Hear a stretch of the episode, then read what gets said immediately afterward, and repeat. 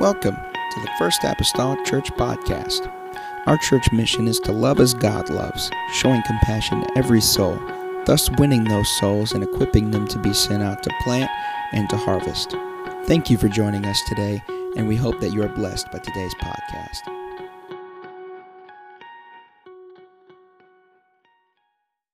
1 Samuel chapter number 9. 1 Samuel 9, starting with verse number 3. The Bible says, And the asses of Kish, Saul's father, were lost. Kish said to Saul, his son, Take now one of the servants with thee, and arise, go seek the asses. And he passed through Mount Ephraim, and passed through the land of Shalisha. But they found them not. Then they passed through the land of Shalim. And there they were not. And he passed through the land of the Benjamites, but they found them not.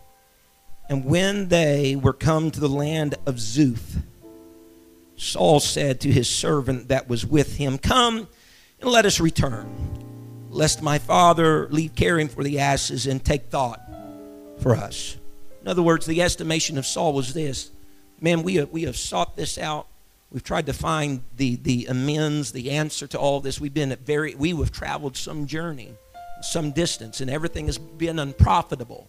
Nothing, nothing. They're not there. He says, if I'm just saying layman's terms, I'm just throwing in the towel on this one. Just throwing in the towel on this one. Let's just go back home because there seems to be no remedy to this problem.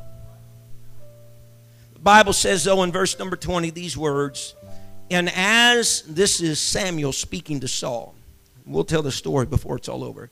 But, and as for thine asses, speaking to Saul, that were lost three days ago, set not thy mind on them, for they are found.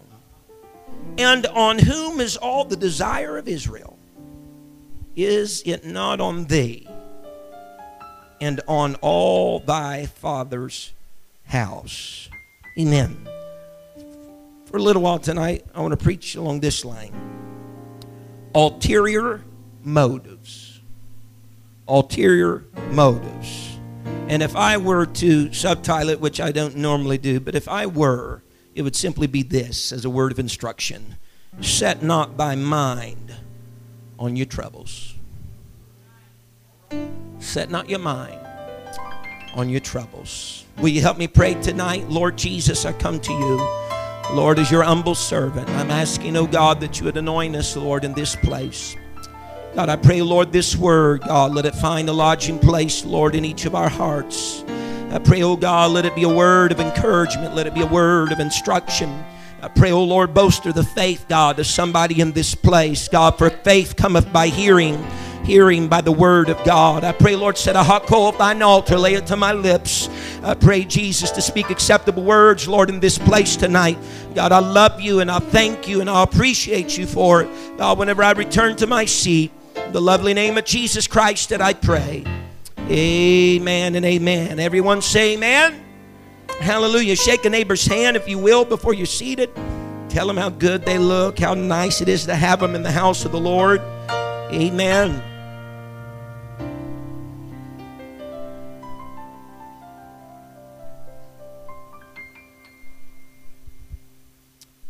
Ulterior motives. Ulterior motives. I would dare to say that each of us have had our own experience with someone or perhaps a body of people that uh, interacted in our lives who were operating under the guise of some ulterior motive. Uh, for the most part, we seem to fall prey to such episodes like that.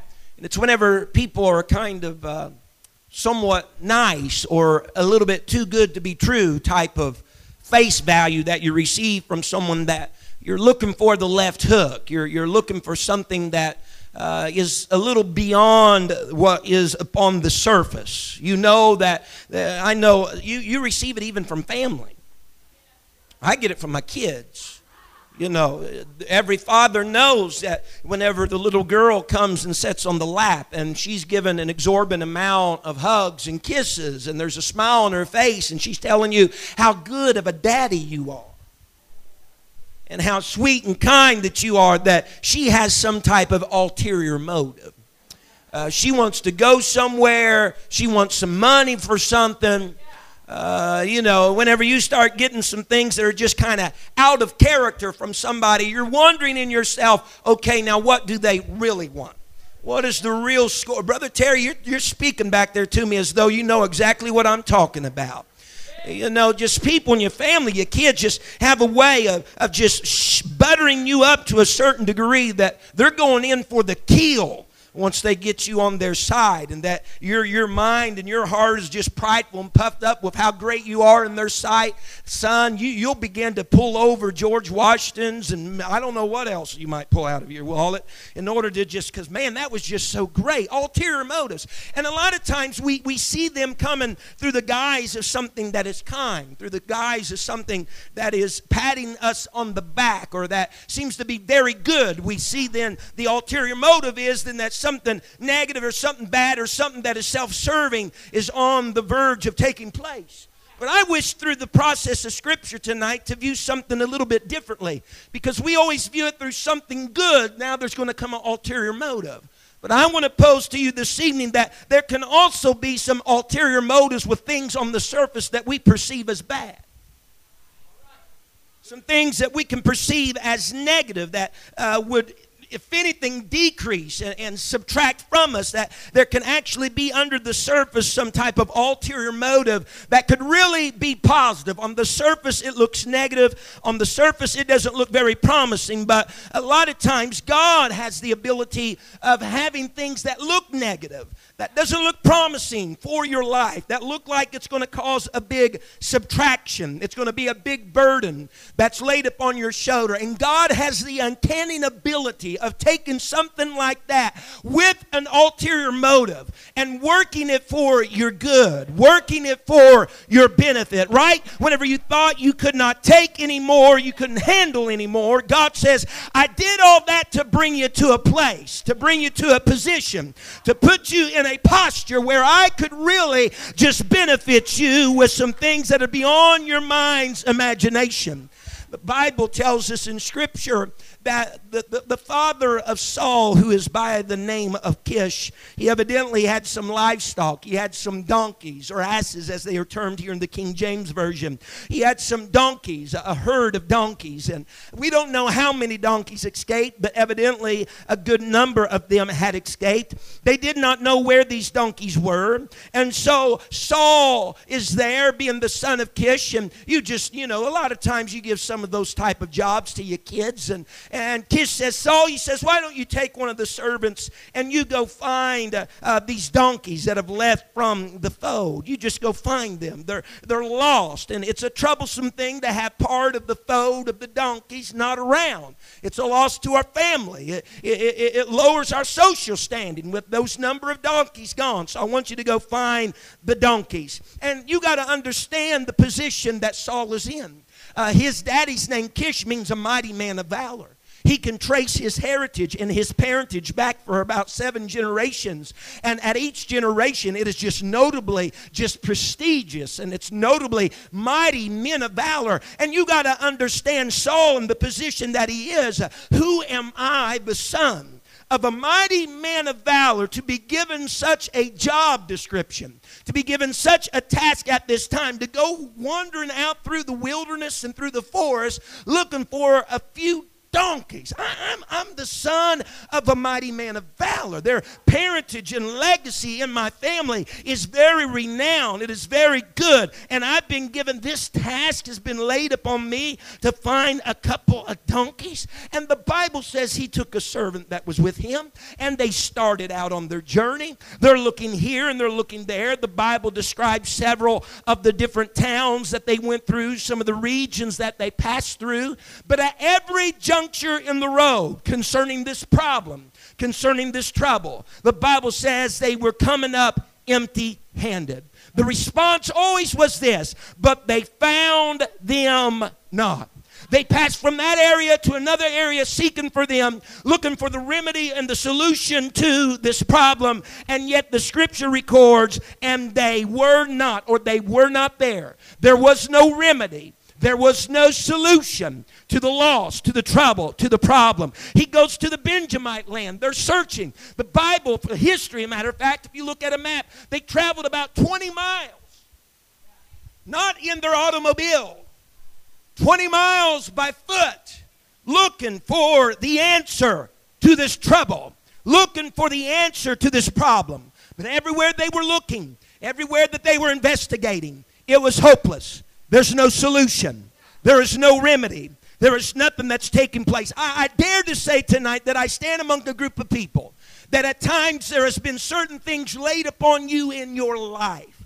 There has been problematic circumstances and situations that have been given to the children of a mighty man of valor that's been given to the children of the king. And you've asked yourself at times, God, why in the world, in me being a child of God, has this been laid to my charge? Why has this been laid to me, Lord, to go out trying with this problem, with this circumstance, with this woe? Why would that be laid on me? Not only that, some of you have went through things that you have had the same donkeys get out time and time again the same donkeys and you searched in the same areas and it's been fruitless at time. You've had your problem. I'm preaching tonight. I, I felt inspired by Sister Brenda this morning. You've searched and you searched. You prayed until you didn't know any other words to assimilate together and put together in order to pray. You asked for other people to pray. You called on the church to pray. You've called on God. You've done everything within your own power and within your own means to find the remedy and the solution to the problem. And you think sometimes, why in the world, God, would this be even laid to my charge? Why would I even have this physical health condition? Why in the world would there be an upheaval even in my marriage? Why would there be a crux between me and one of my other family members and there's no remedy? There's no solution. There's no answer. Everywhere you search, everywhere you go, every prayer you pray seems to be unanswered. I know of the people that I'm talking to tonight because over the past years I have stood here and in this pulpit and I've seen the lives of people in this congregation that have had great perplexities laid upon you in your life, great perplexities laid upon you and your families. Some that everybody knows and others that nobody else knows but that individual and maybe my wife and I about the woe that they had seen, the disdain that they have felt in their life, how they come up frustrated and flabbergasted that they didn't have a remedy, they didn't have a solution, they did not get an answer. Someone say amen. Him and the servants out and about. It's dry, it's arid. They're looking everywhere they know to look. Nobody has any idea where the solution is. Have no idea where the donkeys are. They could have went north, they could have went south. It could have been east, it may have been west. There is no direction in knowing where to find the answer no direction in knowing where the solution is. But they're looking in every nook and cranny that they can. Every crevice that they can find, they're going to search it out. Every vacant cave, they're going to dig out, dig deep into the darkness. Just perhaps that maybe there's the brain of a donkey there. But all and over again, they were not. They were not there. They were not found. Getting frustrated in their pursuit. Saul finally comes to a place in his life. He says, We've been everywhere. We've tried everything. We've talked about everything. We've searched everywhere. We've done everything we know to do. Don't know to do. I say, why don't we just throw in the towel on this? The answer's never going to come. The solution's never going to be there. This thing's never going to be remedied. Why don't we just throw in the towel and go back home with our heads down and our hands down because this thing just can't be fixed?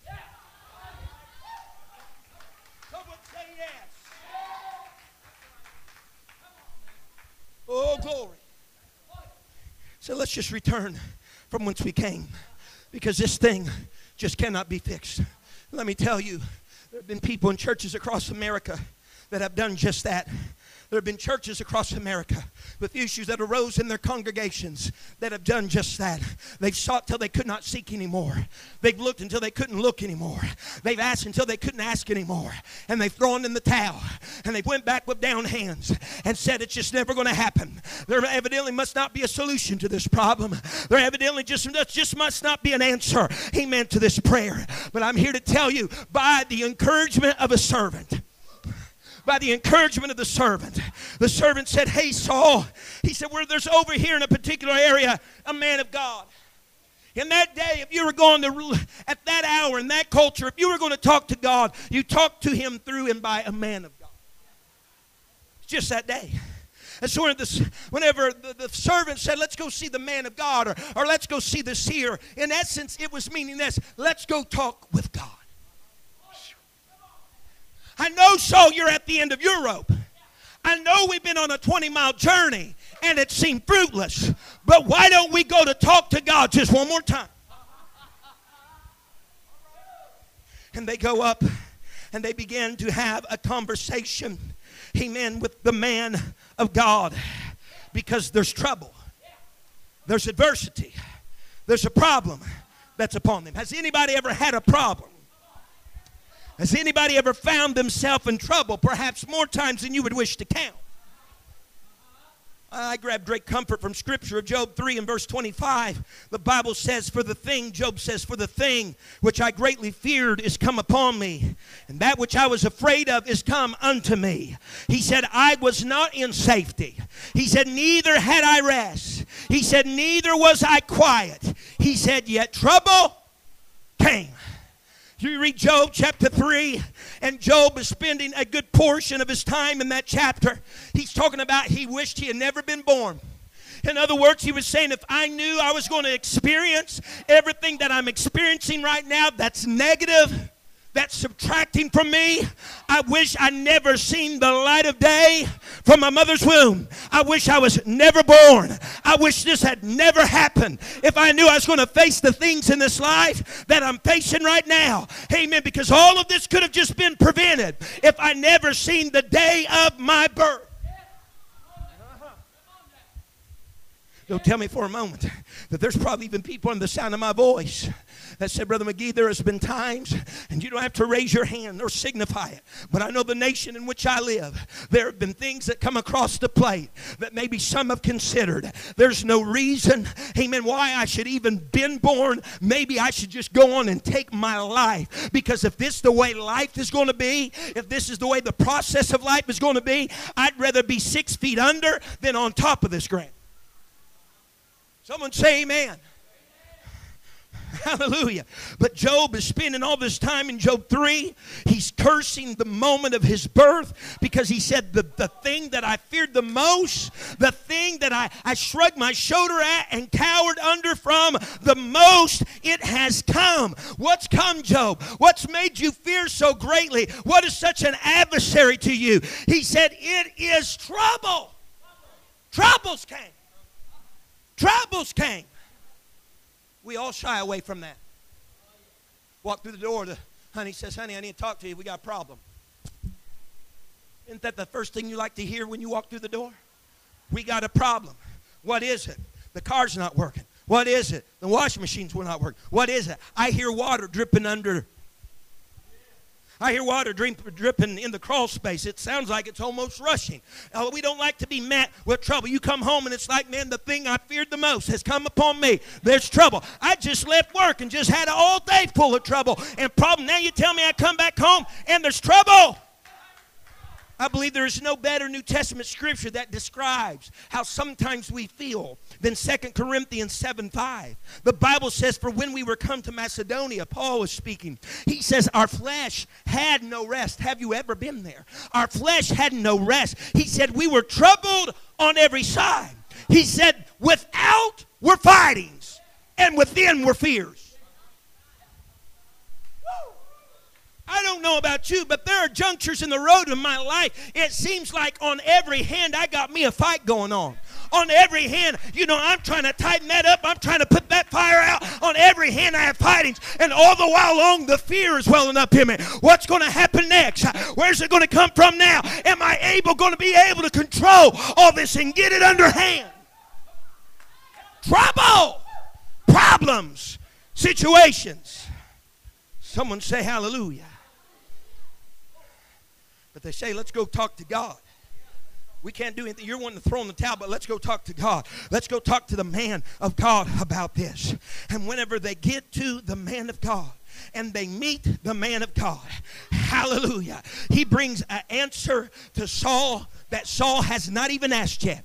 Saul has not inquired about the donkeys. He's not inquired about his trouble yet. He's not inquired about this mishap yet. But Samuel, amen, with the mind of God, goes on and speaks out in verse 20. He says, Listen here, Saul. He said, As for your donkeys, he says, that were lost. Amen. Samuel, Saul had not told Samuel that, but Samuel's being instructed by the Lord. He said, The donkeys that were lost. Even the time frame when it started three days ago. I'm here to tell somebody in this house that your great God Almighty knows when your trouble began. He knows when your problem started. He knows when your situation arose. He knows when all these things of calamity started. He said three days ago when those donkeys first came up missing. He says, These donkeys that were lost three days ago, he says, Don't set your mind on them. What are you talking about? For three days, me and old Joey here has been searching the desert. For three days, we went through this land and that land, and we've come up empty handed. And the very thing that started this pursuit, the very thing that started this journey, you're telling me don't think about it? For that matter, we're here where we are today talking to you because of the trouble, because of the problem. But you're telling us don't set your mind on it because they're found. And Samuel switched gears. Because once I'm relieving your mind about the trouble and the problem that began this pursuit, he switches gears on him. Don't be thinking about that now. That's you've been consumed with for the past three days. He says, Are you not the one for Israel? What is going on here? Are you not the one that is chosen for God. What are you talking about, Samuel? God had already been talking to Samuel the day before. He says, Saul's going to show up. He's going to have a problem. He's going to have a situation. He said, But I spawned the problem early in his life to bring him at this exact juncture in the road. You tell him, Don't worry about the problem. But the problem was a path to this moment. The problem was a path to this juncture. Oh, someone hear me right now. What are you saying? God has an ulterior motive for your problem. God has an ulterior motive for your circumstance, for your situation. You thought it was gloom, doom, bad, negative. There's no answer, there's no remedy. But God's using somebody's problem to bring them at a certain junction in the road. Uh-huh. Someone say amen. Let's get rid of this. That water was hot enough to get a guy sweating. I know from my hips down, I'm probably a lobster. We don't even have Red Lobster out there on the sign, but let me tell you, Cheddar, Day, Cheddar Bay biscuits will come out just momentarily.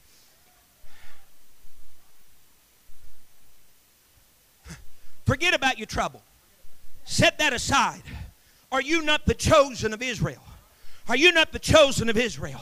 Saul is standing there, no doubt dumbfounded because the three past days my life has been consumed with my difficulty. My life has been consumed with my problem. And now you're telling me don't worry about the problem, that the problem was just a mode and a method to get me to where I'm at. Where am I? Where am I? He says, Listen here, boy. He said, I'd like you to stay here tonight. Amen. Stay with here with us here. Go on and sit around with us here. I want you to eat with us tonight. We're going to have conversation. I'm going to talk with you. Just listen to me as I get a chair. Bishop, go get a chair. Amen. Man just felt authority. Tell one go and he goes. Hallelujah. He says, I want you to stay for dinner. He says, Here's what we're going to do.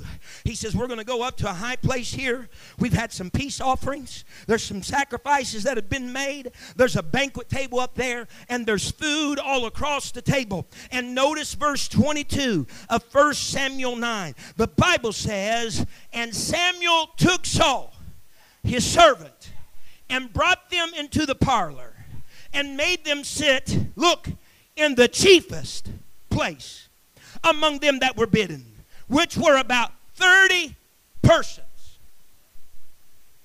We got 30 people at this banqueting table. 30 people. Whenever in the culture you sat at a table, you sat according to rank. Brother Mason, if you can help me. Here's Samuel. Saul, now forget about those donkeys. I know you've been consumed about those for the past three days. I know everywhere you look that they haven't been, but we know where they're at. They're found. That's, they're found. They're taken care of. He says that has brought you to this point. What is that point, Samuel? He says, Well, here, come over here to the table. We got a banquet spread here today. And I know we said according to rank. He says, Sit at the chiefest spot. 30 other people of different prestige, of different clout in life. But Samuel comes walking in. Somebody that's been in the arid desert for three days may have dust upon their face, their clothes somewhat disheveled because they've been dealing with a circumstance that's been beyond their control. And he says, But that's brought you to this spot. What spot is that? He says, I got a chief place at the table for. He says, I got the best seat in the house for you. He said, The king and all the magistrates are going to be coming here. Now. You're going to be sitting in the presence of royalty, but you're going to be sitting at the chiefest spot. I know you've been frustrated the past three days, but that frustration has brought you to this moment. It's been bringing you to a place where you can sit at the head place at the table.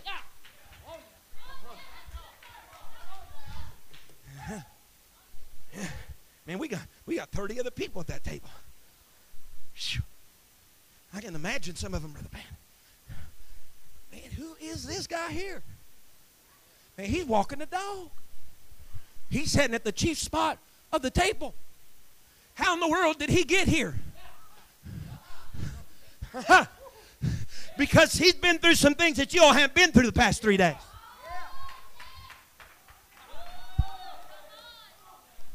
It's bad. I'm coming up empty handed. Hold on. God might be getting you to a, a, strategic spot, a position to set you at the head of the table as an honored guest of royalty. Uh, wait now. Wait now. The Bible says in verse 23 And Samuel said unto the cook, Got a nice meal here spread. He says, Bring the portion which I gave thee of, which I said unto thee, set it by thee. Let me go backwards just here for a moment. See, because what all is coming about right here is that God has already spoke to Samuel before any of this happening and told him that there would be a, a person that was going to be coming by inquiring of him and that should be the person that he should anoint with prestige and power. Samuel has already made all the arrangements. I hope I can just connect with somebody here tonight. That while Saul was still feverishly looking in the desert, Samuel was already making preparation for his arrival in the chief seat. Oh, yes. He says, he says, cook, you remember yesterday when I said we was going to have this meal and we was going to have this great pump and all of this grandeur. He says, you remember that piece of the meal of the meat that I told you to set aside? He said, it's time. I told you, I told you not let anybody else have that. Don't let any of the 30 representatives have that. There's a person that's going to be sitting at the head of the table that that has been set aside and reserved for.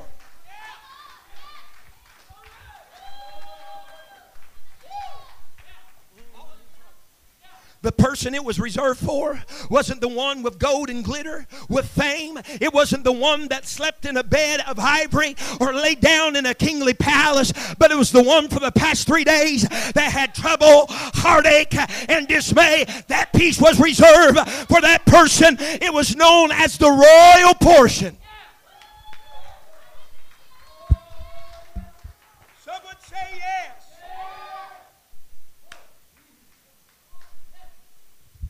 I'm here to encourage somebody tonight. Are you frustrated with your trouble? Are you frustrated with your problem? God could have an ulterior motive for you. He could be using that trouble to bring you to the chief seat. He be, could be using that trouble to bringing you to, to the banquet where your every eye is going to look upon you as the one that is renowned. He could be bringing you to the table because he's been saving back for you a portion that's been set aside, designated just for you, a son of tribulation.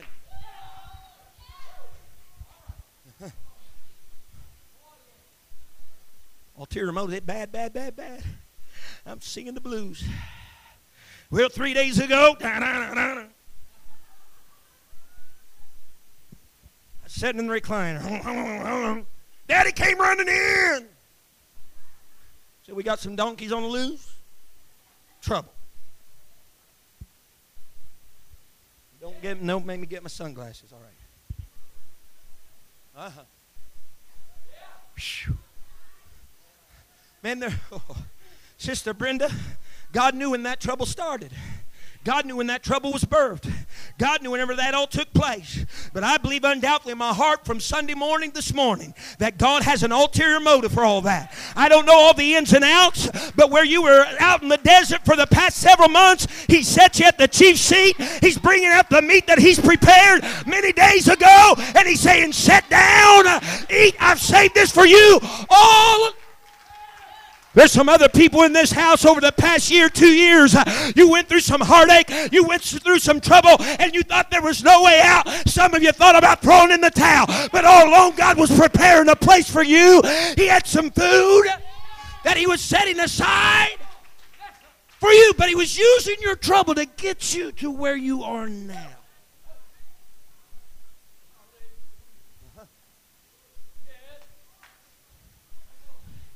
The meal is said. The meal is done. Everything is complete. Saul and Samuel have some interchange. They have some talk. Before the day is done, there's a very deep understanding from Samuel to Saul. Saul, the donkeys and the journey that you've been on have brought you here because you're going to be Israel's first king. And I'm about ready to lay my hands on you, and I'm going to pour some oil on you, and you're going to be anointed. He said, But I had to use the donkeys to get you to where you could be anointed. I had to use the donkeys and the three days of struggle and trouble to get to you where the oil could be poured out on your head.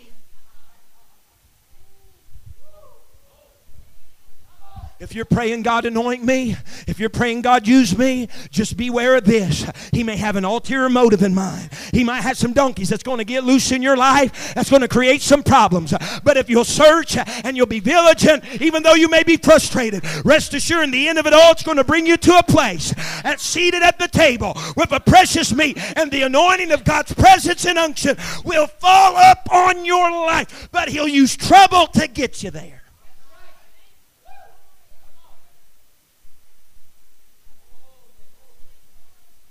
Has, a, an ulterior motive. Brother Mason, you can be seated, seated. Someone say amen. Oh, the trouble I've seen. One of story that I'm more fond of in Scripture is the story of Joseph, betrayed by his brothers put into the hands of the Ishmaelites trading mercantile. Everybody say trouble. Oh, trouble. Sold we got into that nation of Egypt, sold to Potiphar. Everybody say trouble. Trouble. But while sold to Potiphar, the scripture plainly says in Genesis 39 and 8, just for your reference, that he, Potiphar, committed all that he had to Joseph's hand. Trouble got him there. to accept the authority of all that Potiphar had in his house. Wrongfully lied on by Potiphar's wife, thrown into prison. Everybody say trouble. Someone say a loose donkey. Oh boy, you ain't kidding. Loose donkey. And we're going to spend some time in prison. He goes to prison. Yet the Bible declares in Genesis 39 22, this is the word of the Lord, that committed to Joseph's hand were all the prisoners that were in the prison. Never would have had that had it not been for the trouble that got him there. Someone say trouble. Brought out to interpret Pharaoh's dream that seemingly no one could interpret. But notice that if a proper interpretation wasn't rendered, if he couldn't do this, we're looking at again possible trouble. He comes before Pharaoh. He gives the interpretation of the dream. The Bible tells us in Genesis 41 that he committed Joseph to Joseph his house and the rule of the people. Now look at verse 41 with me, if you will, of Genesis 41, 41, 41. This is important, folks. This is a young man that started in his homeland, back with his brothers, his native land, his dad, his mother, that has been through a process of disappointment, through a process of problem, through a process of trouble, and at each juncture in the road, it seems like God is committing new things to his hand. Whenever he ends up where he ends up, he's in Egypt. Everybody say Egypt. Egypt in Old Testament scripture is a parallel to the modern day world. It was significant and uh, symbolical of the world. But here he is stationed there. And the Bible says, And Pharaoh said unto Joseph, See, I have set thee over all the land of Egypt. I have set you over all the land of Egypt. He says in verse 44, the Bible reads, And Pharaoh said unto Joseph, I am Pharaoh, and without thee, Joseph, shall no man lift up his heel, or his hand rather, or foot in all the land of Egypt. Everybody say, Egypt's the world. Egypt's the world. God brought trouble into the life of, life of Joseph that moved him along the board all the way to Egypt. It's a good chance that Joseph would have not been or got to that place in Egypt had it not been for the problems that preceded that. But all of that journey, that moving from being sold to the Ishmaelites, sold to Potiphar, put in prison, amen, now coming to Pharaoh to interpret a dream, all of that trouble strategically positioned him where he is right now in Egypt, symbolical of the world. And now Pharaoh's telling him that I put all the world under your hand.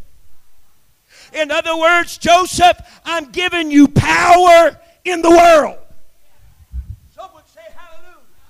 I'm giving you power in the world. I believe there's something in New Testament scripture that our Lord and Savior spoke, amen, and to the apostle that he would give him power, amen, that whatsoever he would bind on earth shall be bound in heaven, and whatsoever he would loose on earth shall be loosed in heaven. But you know what? The apostle had some heartache, the apostle had some trials, the apostle had some problematic areas. But I guarantee you this if you just can hold on, if you can just stay fit, if you just won't throw in the towel, God's fixing to give some some of you that's had great woe and great problems, He's going to give you power even in this world to conquer, to legislate with the dominions that be. All along the journey. Man, you we can look at his coats. He lost his coat of many colors when he was sold by his brothers. He lost his garment when he fled from Potiphar's wife. He lost his garments again when he was in prison. It was different attire. Even in that day, he lost his garments. He lost his prison clothes whenever he stood to interpret before Pharaoh. The Bible says they changed his garments. Listen to me, though. Whenever he received that instruction from Pharaoh, he, Pharaoh said, Only in the throne will I be greater than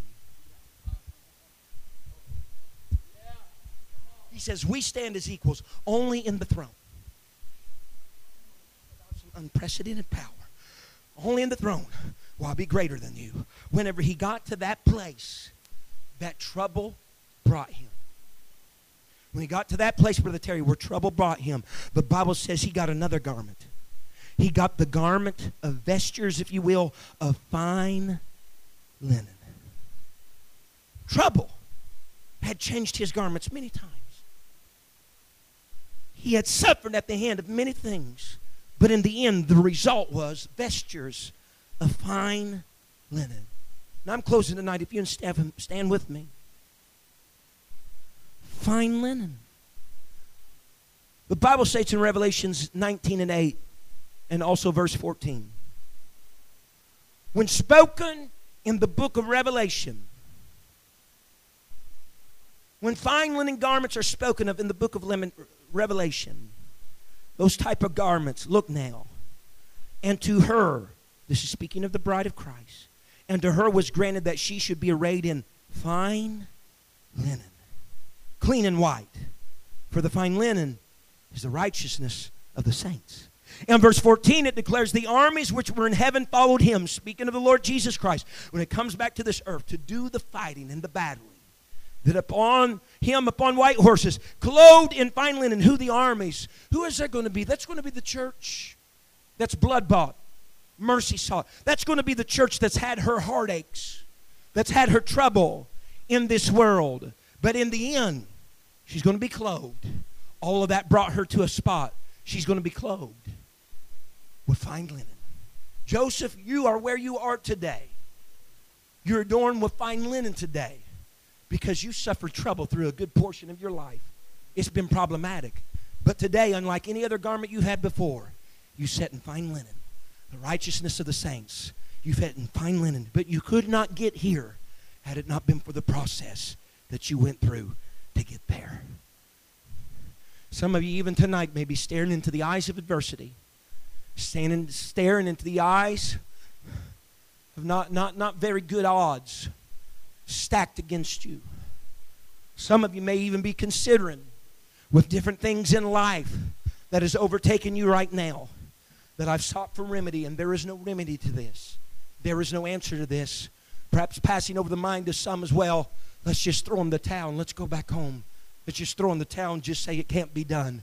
But I'm here to encourage you tonight that where you are right now, God could be using that with an ulterior motive and purpose. It's not as bad as it may seem on the surface. He's just trying to bring you to a place at the table. He's just trying to bring you to a place that He's prepared for you. He's just trying to bring you to a place where there's going to be other people sitting there, but you're going to be at the chief seat. And he's already told the cook, he's already told the gourmet chef, set aside that piece, that royal portion, that best piece. He said, because they're going to be sitting right here. They're going to be sitting right here. Three days ago, trouble started in their life, but that trouble's bringing them right here.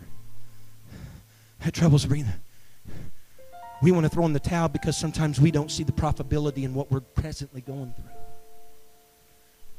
I don't understand what I'm presently going through. And right now, all I feel toward this is negativity. I feel bad.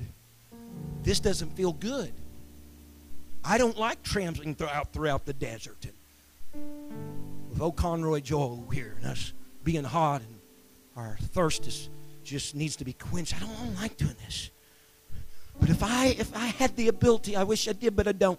But if I had the ability tonight just to pull back the veil a little bit and show you that where the journey you're on right now ends right here at the chief place at the table. If I could just pull back the veil of time right now, telling you that the months of anguish that you've been suffering, the disappointment that you've experienced up to this point in time, is bringing you to a spot at the head of the table, a place of royalty, where God has set back the special, the best for you. I dare to believe that you would say, I'm going to go to another city and look. I'm going to carry on another day, another month.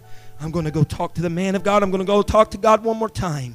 And I guarantee you this if you can just hang in there and not give up, you're going to meet that juncture of the road that you're going to hear heaven say, Hey, don't worry about that. That's taken care of. But I got something for you. Don't worry about those months of the unknown. I've been preparing something all along for you during that time. And because you didn't throw in the towel, And because you didn't tuck your tail in between your legs and go back home, here's the chief place at the table. Here's the meat. And wait a minute, I got a vial of oil here. Here comes a fresh anointing upon your life. Here comes a fresh anointing upon your life. Here comes a fresh presence of God. God did it for Sister Brenda Trout. God's doing it for her. I believe God's doing it for Rebecca Lambert. Uh huh. Everything over the past years, Rebecca has brought you back to the chief place at the table. Everything for the past years have brought you back with the choice meat right there at your hand and a fresh anointing upon your head. There's other people hearing the sound of my voice. I'm telling you, we need to respond to the Lord tonight. I feel the presence of God. Thank you for listening. If you would like more information about our services and activities, you can find us on Facebook, Instagram, and Twitter with the username FACMC. Again, that's FACMC. Thank you and have a blessed day.